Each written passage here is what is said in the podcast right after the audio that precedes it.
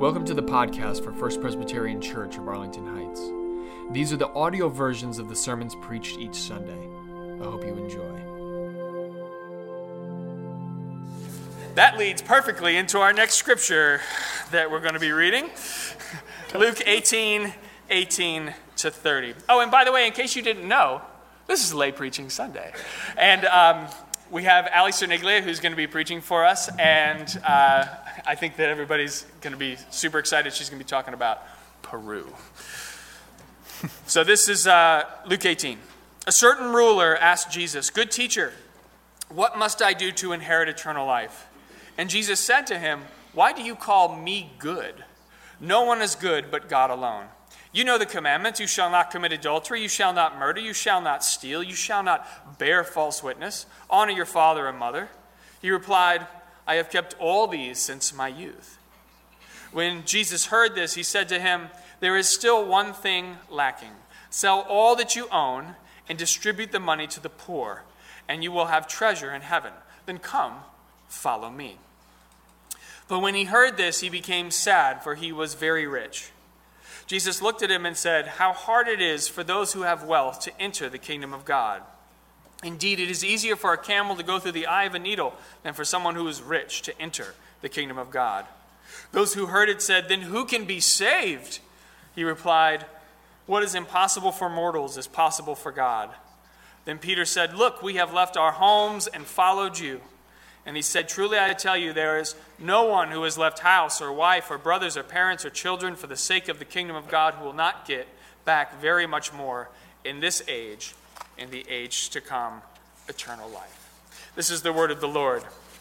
Thanks be to God. The second scripture comes from Matthew 7 24 through 29. Everyone then who hears these words of mine and acts on them will be like a wise man who built his house on rock. The rain fell, the floods came, and the winds blew and beat on that house, but it did not fall, because it had been founded on rock. And everyone who hears these words of mine and does not act on them will be like a foolish man who built his house on sand. The rain fell, and the floods came, and the winds blew and beat against that house, and it fell, and great was its fall. Now, when Jesus had finished saying these things, the crowds were astounded at his teaching, for he taught them as one having authority and not as their scribes. This is the word of the Lord. Hi, everyone. My name is Allie Cerniglia. Um, I had the amazing experience this summer to go to Peru with the high school youth group. Traveling to Peru was honestly pretty nerve wracking. It was the first time that I had ever left the country, which isn't that big of a deal, but I think I was just nervous for the trip as a whole. Uh, this picture is everyone at the airport. It's the entire group of 37 people 31 kids and six adults. Even though I was really nervous, I was probably more excited than I have ever been before. I had been waiting to go since we found out that we could go back in January. When we first arrived in Peru, it was nighttime in Lima.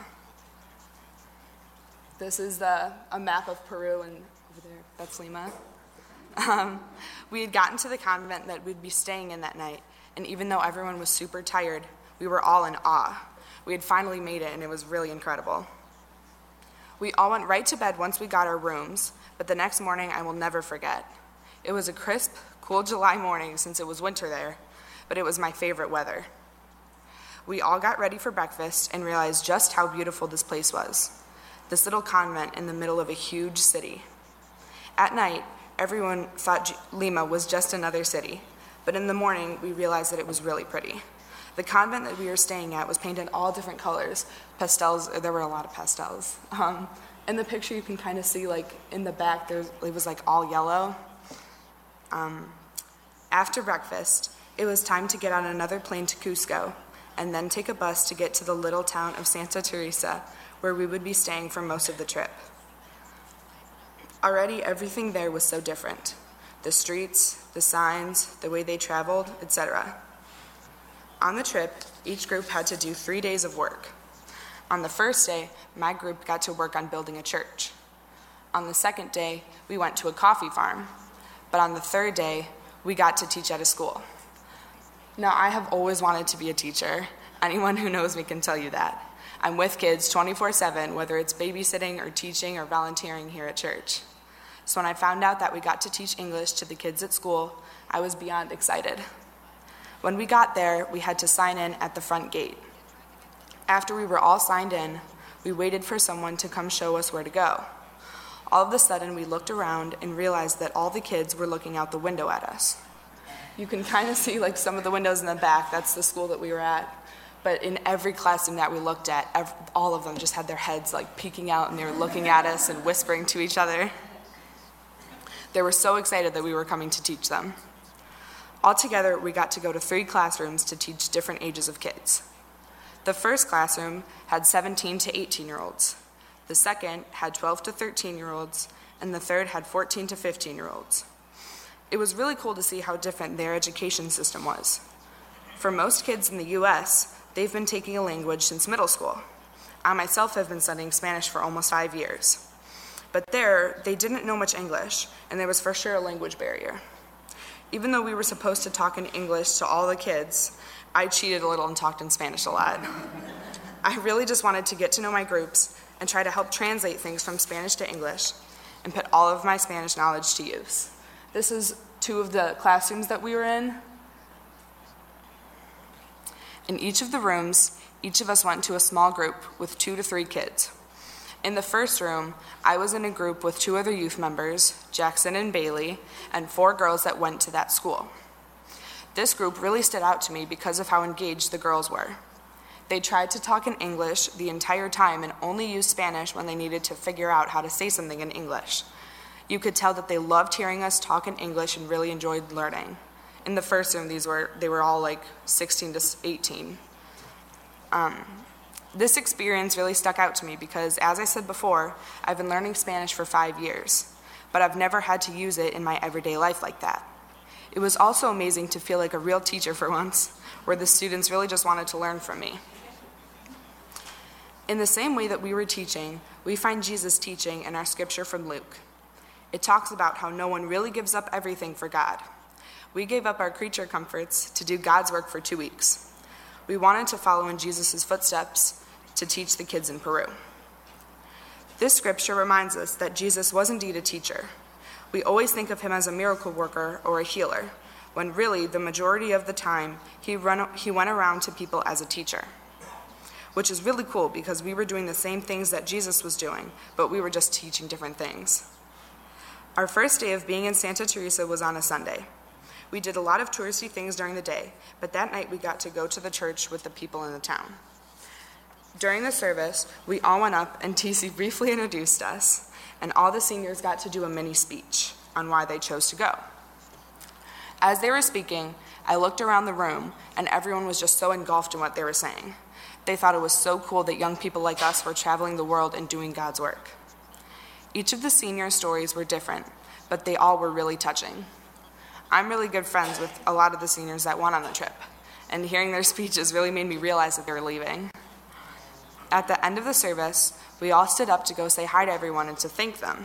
When we turned around, we realized that they all wanted to take pictures of and with us. It felt like we were celebrities and they were lifelong fans who were meeting us for the first time. We stood there for a good five to ten minutes while they just took pictures of us. You could see the happiness on their faces, and that's what stuck out to me their faces just lighting up at the fact that we were there to help them. Getting out of your comfort zone and making sacrifices to help others will be like a foundation for the rest of your life. In the scripture, it may have been easier for the man to build his house on sand, but in the long run, it was more beneficial to build a house on the rocks. Building a house on sand is like taking the easy way out of everything.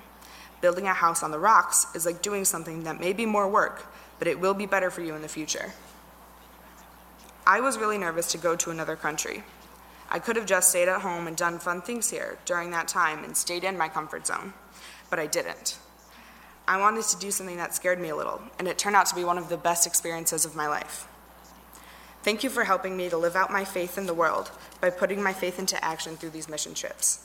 My prayer for you is that you might be able to have the same kind of experiences right here in our community at First Pres, by putting your faith into action like I did in Peru. There is nothing more, meaning, more meaningful as a Christian than being Jesus' hands and feet in the world. Being a hearer is great, but being a doer is even better. Thank you.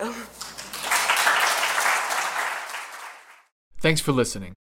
And if you want to learn more about First Presbyterian Church of Arlington Heights, please visit www.firstpresah.org for more information on service times, directions, and to learn more about the First Pres family of faith.